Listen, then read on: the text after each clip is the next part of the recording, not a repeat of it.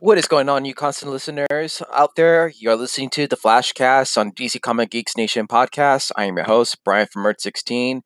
And in this episode, we are going to be reviewing um, the episode um, of episode three of season six, Dead Man Running.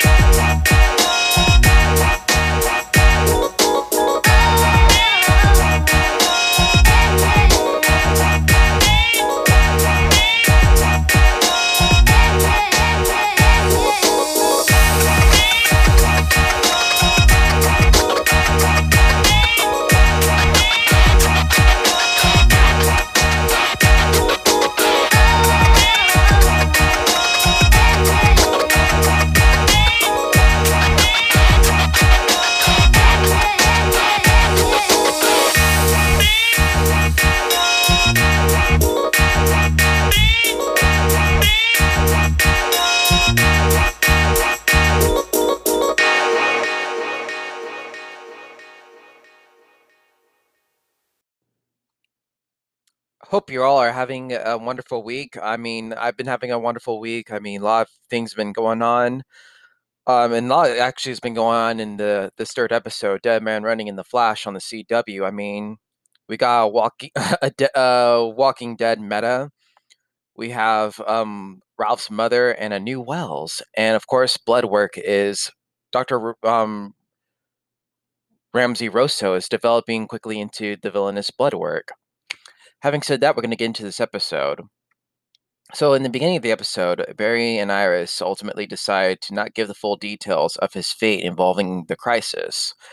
However, they do in, they do involve T Flash and tell them that the right crisis is indeed coming, and it's actually not going to come on 2024, like was previously predicted, or it was previously foreshadowed in the newspaper um hologram in the vault. It was actually coming on December 10th of 2019 obviously everyone is shocked and up in arms about it and they want to and you can't like can you blame them? And especially killer frost is really pissed because obviously she hasn't lived her full life um she hasn't she felt that she hasn't lived her full life or her full year or she hasn't grown. And you could definitely see this with team flash they're, they're wanting to do everything they can like they're willing to put aside everything in order to prepare or uh, stop or at least prepare for this crisis so everyone's on edge, and you definitely can't blame them. But what they don't know is the fact that Barry is um, destined to die to save everyone's life.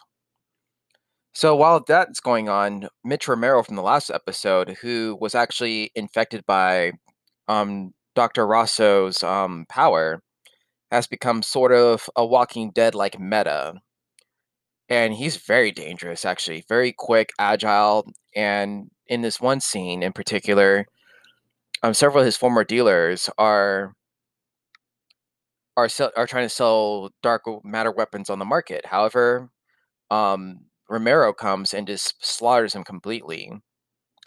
And that sends barry and um, caitlin who's again K- killer frost on to investigate. And they're actually and actually they um examine the bodies that um Mitch Romero left behind and they notice that there's dark matter in them. So um this takes him over to um Dr. Dr. Ramsey Rosso's office or his lab perhaps. And um before that actually Romero strikes again strikes again once, you know, is on the loose once again and Flash and Frost tried to stop him, but then Killer Frost pushes him out the window with her ice powers. And this actually horrifies Barry, and he asks her, "What are you doing?" And she assures him that she didn't kill him. Um, and with this scene particular, this is a part of Barry trying to tra- train people in Team Flash um, from when he leaves, because he told Iris that he plans on training, preparing them once he is gone. So I mean, basically, he has a lot of he has a lot of work on his hands. It seems um, with this whole thing, and you can tell that basically his whole judgment is kind of impacted by the fact that he knows he's going to have to die. I mean, it's really weighing on him, and you know, it's also weighing on Iris too. And speaking of Iris, um, we're going to get to blood work a little later on, but Iris and um, basically Iris and Cisco are investigating as well, and she was actually told by um, I think it was like the I want to say her name was Angela. I, for, I forgot what her name was. So, but the one, the one character who, the one meta that Iris hired on, told her that she spotted Harrison Wells. So Iris decided to actually decide to take care of it, and, you know this um, meta trying to, mind you, she was in prison for a while, so she's trying to basically get back into society. Kind of, um, how can I say this? She's trying to integrate back into society and acclim- acclimate. There you go. So she's trying to acclimate back into society um, by being a journalist. But Iris tells her that you know just get some quotes from the mayor. I'll handle the whole Harrison Wells situation. So Iris and Cisco actually investigate where Wells was spotted. And speaking of this character, this meta in, in particular, the one who wants to be a journalist, you can tell she's a very good reporter. She's very good at investigating. And uh, I think this meta feels that Iris is kind of like well, Iris, first of all, recognizes the fact that she is a great reporter, though, but I think Iris is a little scared that she's going to start to find out more about Team Flash. So Iris does all she can to actually get her away from that and to investigate Wells herself. And it turns out that there is indeed a Wells, a Harrison Wells, um, you know, running amok. But um, his name we discover is Harrison Nash Wells. And when I heard the name Nash, I I quickly thought of Charlie Nash from the Street Fighter series. Like, you know, I mean, the music, Charlie Nash's music just popped in my head. It's like, dan, dan, dan, dan, dan, dan, dan, dan, dan, dan. I mean, if any of you have played Street Fighter, you would know that Charlie Nash was like once a mentor to um, William Guile or Guile, um, one of the, the other Street Fighter characters. And Nash actually sacrificed his life to protect Guile from Bison only to come back to life, hell bent on killing Bison, only to recently die again. But then again, Nash can't really stay dead. And ironically, too, it kind of it's funny how they added.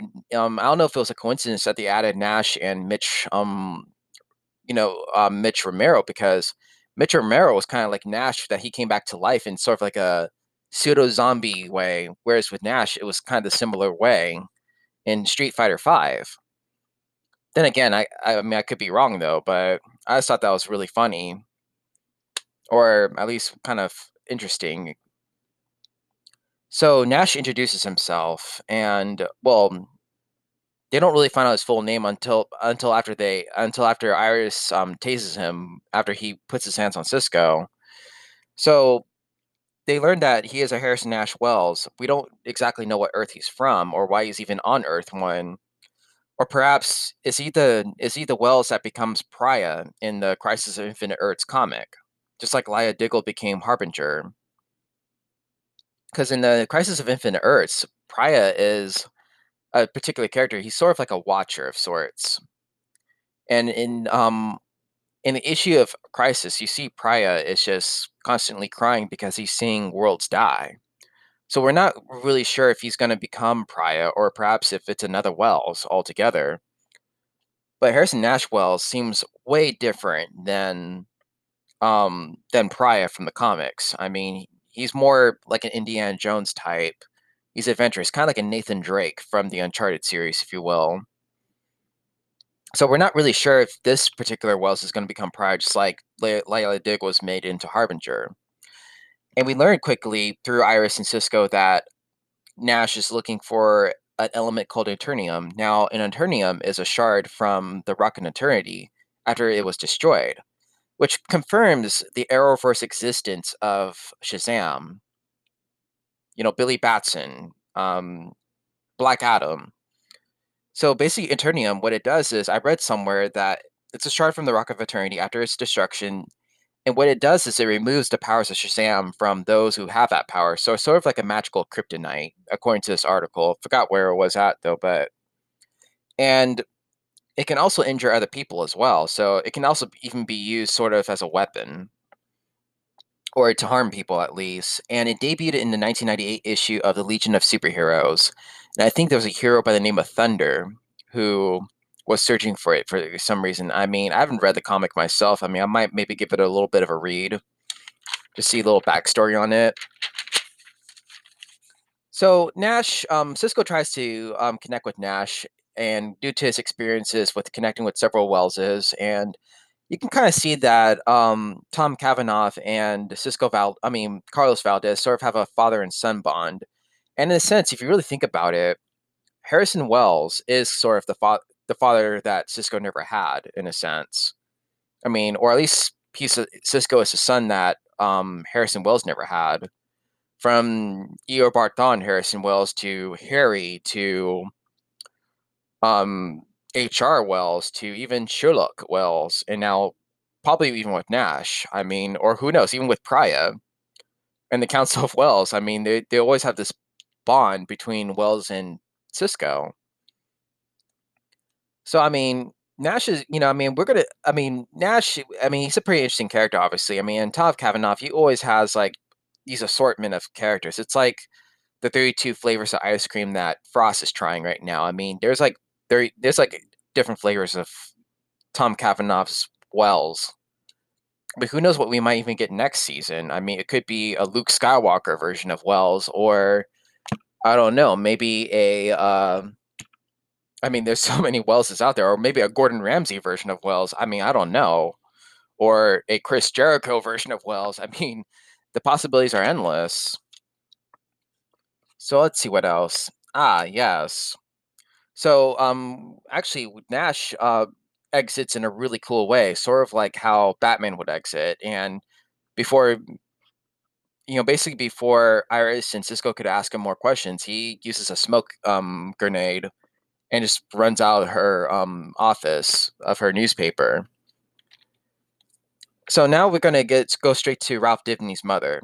Now, in this arc, Ralph um, finds out that his mother was, you know, basically committed a crime, but then his mother is denying it, saying that, well, I didn't do it, and that he's trying to prove her innocence. So, with the help of Cecile, they go over to the Cleaners, which is sort of like a bar in Central City, to kind of prove her innocence, and um, they try to get the money um, to from the bar owner that Ralph knows so well, Ralph and his mother know so well, um, to get the surveillance because the, the, the um, bar owners are requiring a fee for the surveillance tapes.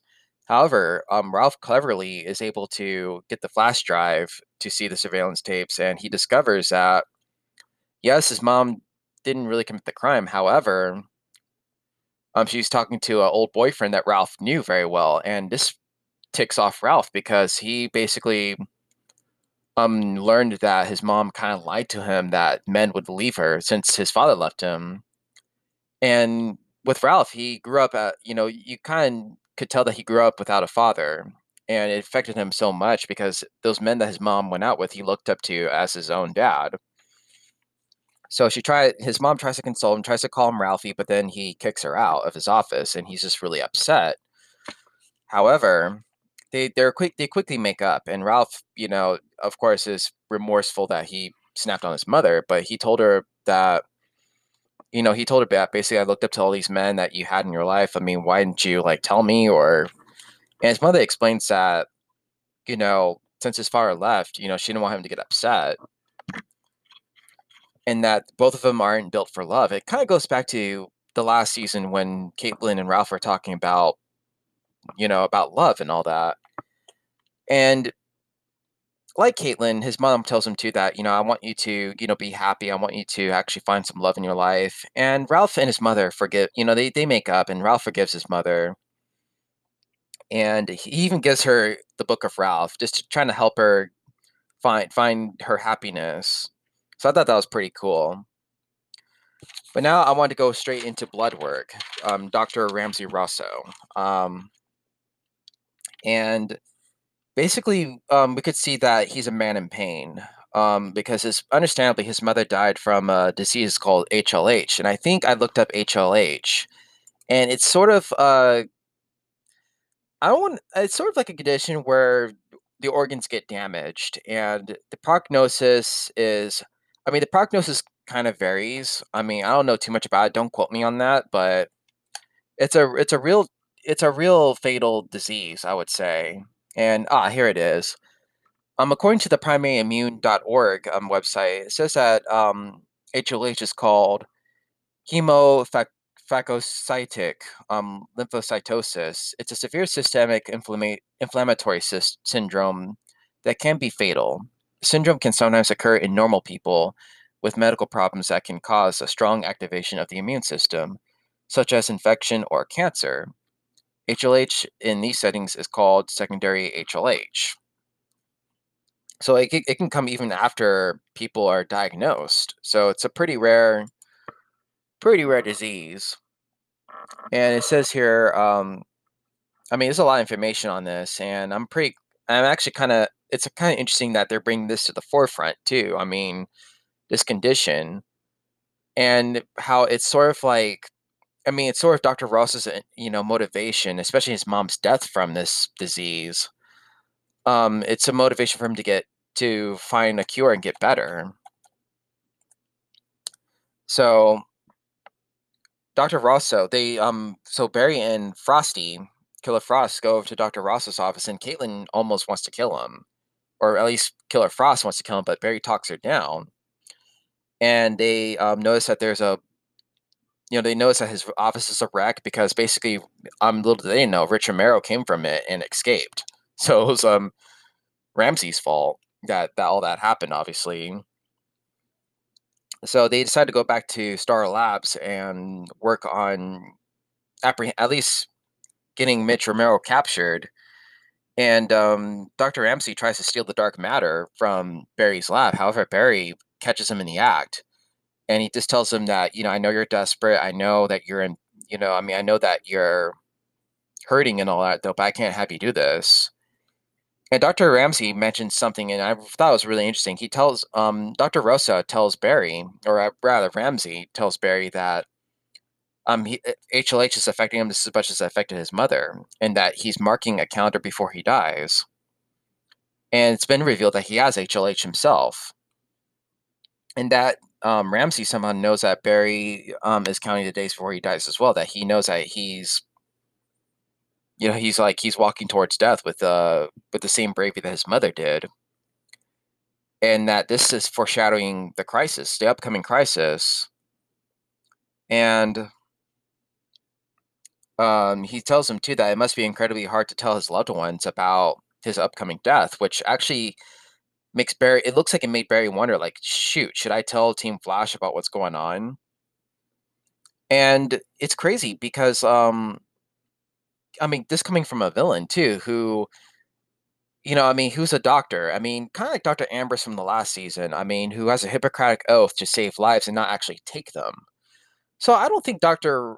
Rosso is necessarily a killer. He just wants to, he just wants to cure a disease that is killing him and killed his mother. But in such a way that he will be willing to do anything to actually accomplish that and we see we kind of see that towards the you know sort of towards the end too where i mean he's starting to do um, test trials with romero's blood but before that we see that mitch romero breaks into star labs and he basically tries to kill um it seemingly tries to kill ramsey but ramsey discovers that when he tells him to stop he discovers that he has a power to control um to control dark matter infected metas. And he or at least with the you know with the meta blood. And after Barry and Caitlin or rather Killer Frost successfully defeat Mitch by giving him uh, large amounts of dark matter, um, Dr. Rosso discovers that he's found a potential cure for HLH finally so I mean that's going to be a pretty big, you know, development. I mean, I would like to see more of that. Um, just how he further develops a cure for this HLH, and what's he going to do from there after that? Because obviously he's going to be a pretty big villain this season, if not the villain. Um, and especially after the crisis, I mean, Team Flash, I feel again, I probably said this in the last podcast. He's going to have a lot. I mean, Team Flash is going to have a lot on their plate dealing with this guy. It's going to probably be like Cicada, but times two, maybe. You know, sort of like with the with a metahuman cure. So we're going straight to the end where um, Killer Frost's birthday party. Um, Frost discovers that you know basically everyone's all happy. Barry put up a party for Killer Frost, and Killer Frost actually invited everyone over to Star Labs. And I was kind of wondering too if people in Star Labs would like discover like the vault somehow. If someone's drunk and like all of a sudden just opens up and like, oh crap, I think we found the Flash's lair. But obviously, thank goodness that seemingly did not happen. Well, seemingly, right? But anyway, um, Barry's outside, um, away from the party, and then Frost discovers that, um, you know, she she actually deduces that Barry's not going to make it in the crisis, despite everyone else apparently making it, because she said that, you know, she likes to go whitewater rafting sometime. But then Barry says like, yeah, that would be really cool. And she's like, well, how come you're not mentioning yourself? Like, go on with with us. I mean, it sounds like you're not going to make it, right? Or it sounds like you're not going to make it, huh? So basically, this prompts him, and because Iris comes in and says like, we, you know, maybe we should tell him the truth. So they finally tell Team Flash that, you know, he's gonna die, and what the monitor told him and everything, and that he had a vision of him dying to save everyone from the crisis. And I think it was really interesting too, because I forgot to mention one scene where Barry and Killer Frost are talking, and they're actually training because Frost is upset about the crisis and she's angry. And Barry tells her that, you know, there's going to be a crisis coming. There's always going to be some meta hell bent on destroying everything. But, you know, we have to do what we can to live our best lives, you know, until then. And it really, it was really interesting too, because, like, I mean, that's a lesson for all of us, I think, because, I mean, what crisis is teaching me is just that we all have a you know I mean we all we, we don't know what's going to happen. I mean we're not always guaranteed tomorrow. I think that's the message from this episode or just from the crisis in general crisis of infinite earths. We're never guaranteed tomorrow and you know there's always a chance that i mean god forbid that our earth could very well disappear or a crisis could actually happen. You never know or maybe someone hell bent on destroying everything could actually, you know, I mean, not to be negative though, but this is why we have to live our best lives. And I think the message from this episode is just that we need to be real with ourselves, you know, do the stuff that we always wanted to do. And and really, um, and I've been dealing with this too myself. I mean, for me personally, I mean, like I've been dealing with that myself too, where like there are things that I probably should have done, but I haven't done yet, but probably should do that because, you know, I mean, you never you never know. I mean, it's really serious because I mean, you look you look at it look at it this way. In society, you have people who work jobs that they don't like, for for instance, and they're not they're not the happiest people on the planet. I mean, and you can wonder why so many people are so upset because they're not living their best lives. They're not living their potential, probably because someone told them that oh, they wouldn't amount to this, or maybe they have a certain fear that is holding them back. But it's like what Barry said there's always going to be a crisis. You know, I mean, there's always going to be something that is threatening someone's or perhaps the whole world's existence. But that doesn't mean you should be afraid of doing what you want to do. And I think, you know, Killer Frost taught us that too, in a sense. So, um, toward the end of the episode, um, we do see Nash find something in the sewer, which I can assume be Eternium or perhaps something else. I don't know. Does it involve the monitor? Who knows? But yeah, so that's gonna do it. That's gonna wrap it up for that review of the episode. I thought it was a really great episode. I I enjoyed it. I mean, especially that whole message of just you know learning how to live the best life before you know. I mean, before you know, before anything. I mean, it should it should be a motivator, and I think that's what I want all you constant listeners to take from this. It's just that I want you all to live your best life. I mean, if you're unhappy, um, reevaluate what you really want to do and go for it. Even if someone says, "Oh, you know," I mean, like, even if someone says otherwise, you don't have to listen to them. I mean, you can tell them that, you know what, if especially if it's a loved one, even like I respect you, you know, or a respected one, or someone you respect. It's like, you know, I respect your opinion though, but I feel that I need to do this. I need to at least try. You know, I need to at least I need to at least try because if I don't, then I'll never know, and then I'll continue being unhappy. And I think it, it comes down to you, and I think it's a part of self love for you to be happy, for you to give yourself your own happiness, and not for others. You come first before others come. You see what I'm saying? Because if you don't, uh, uh, you know, address yourself, how are you gonna address others? How are you gonna love others if you don't love yourself? So, I mean, that's the big takeaway from this episode and from this podcast. Uh, I want all you to understand, or to for you just to take away. So that's gonna wrap it up for this episode. Um, feel free to follow me on Twitter at Brian. Um, actually, I got a new Twitter handle. It's not um, Brian's Comics number. It's not Brian's Comics number one anymore. It's actually um, Brian from Earth 16. Um, that's my new Twitter handle. I switched it, or I changed it rather. Switch change, you know. That's my new. That's gonna be. That's pretty much my new Twitter handle. It's um, Brian from at Brian from Earth 16. And you can also or no, Brian of Earth 16. I'm sorry. That's my new Twitter handle, Brian of Earth 16. And you can also follow, of course, follow the DC Comic Books Geeks Nation podcast at um let's see you can also follow you can also follow the pod um our podcast i'm so sorry i'm uh, i'm just kind of mixed up here at dc comics geeks um at, at twitter and yeah, so that's to pretty much do it for this episode. Um, thank you so much for listening, y'all. Um, I hope you all have a good um, rest of your week. And as I always say, stay ever so awesome. This is Brian of Earth 16 signing out.